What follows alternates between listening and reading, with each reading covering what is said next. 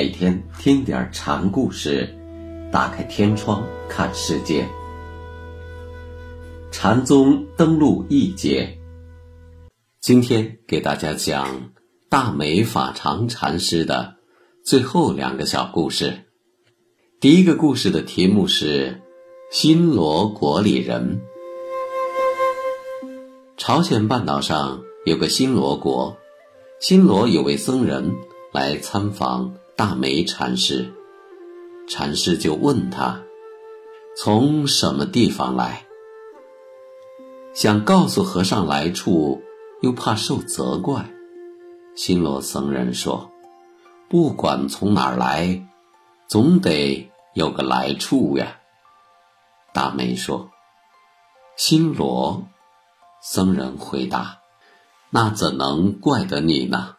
大梅禅师。听完了他的回答，说：“是，与不是，知，与不知，只是个新罗国里人。”大梅说完，又缀了一句：“这是在点化新罗僧人。”我们知道，禅家问什么地方来，什么地方去，总有从圣入凡，从凡入圣的机锋。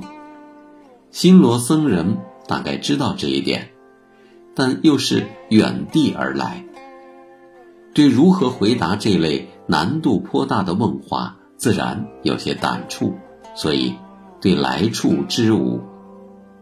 禅师看出这是知见心在作怪，就告诉他：出身新罗是不可选择的，对不可改变的事情。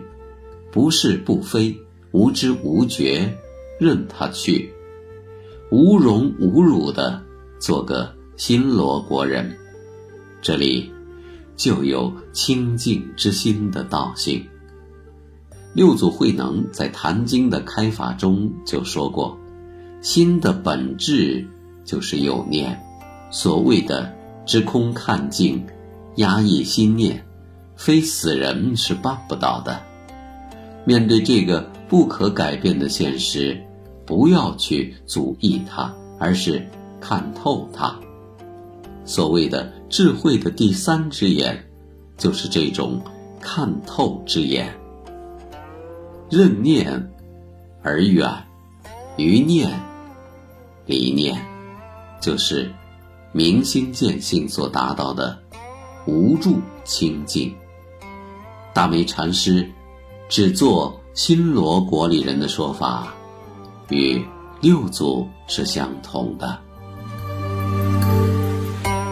第二个小故事非常的短，题目是“即此物，非他物”。大梅禅师在预知自己世事将至时，对弟子们说：“来，莫可依；往。”莫可追。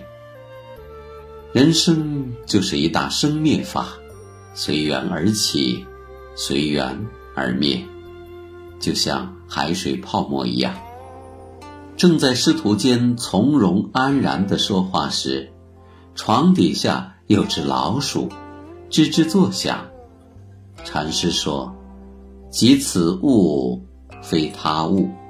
你们这些人。”好好的护持着自家心性吧，我要走了。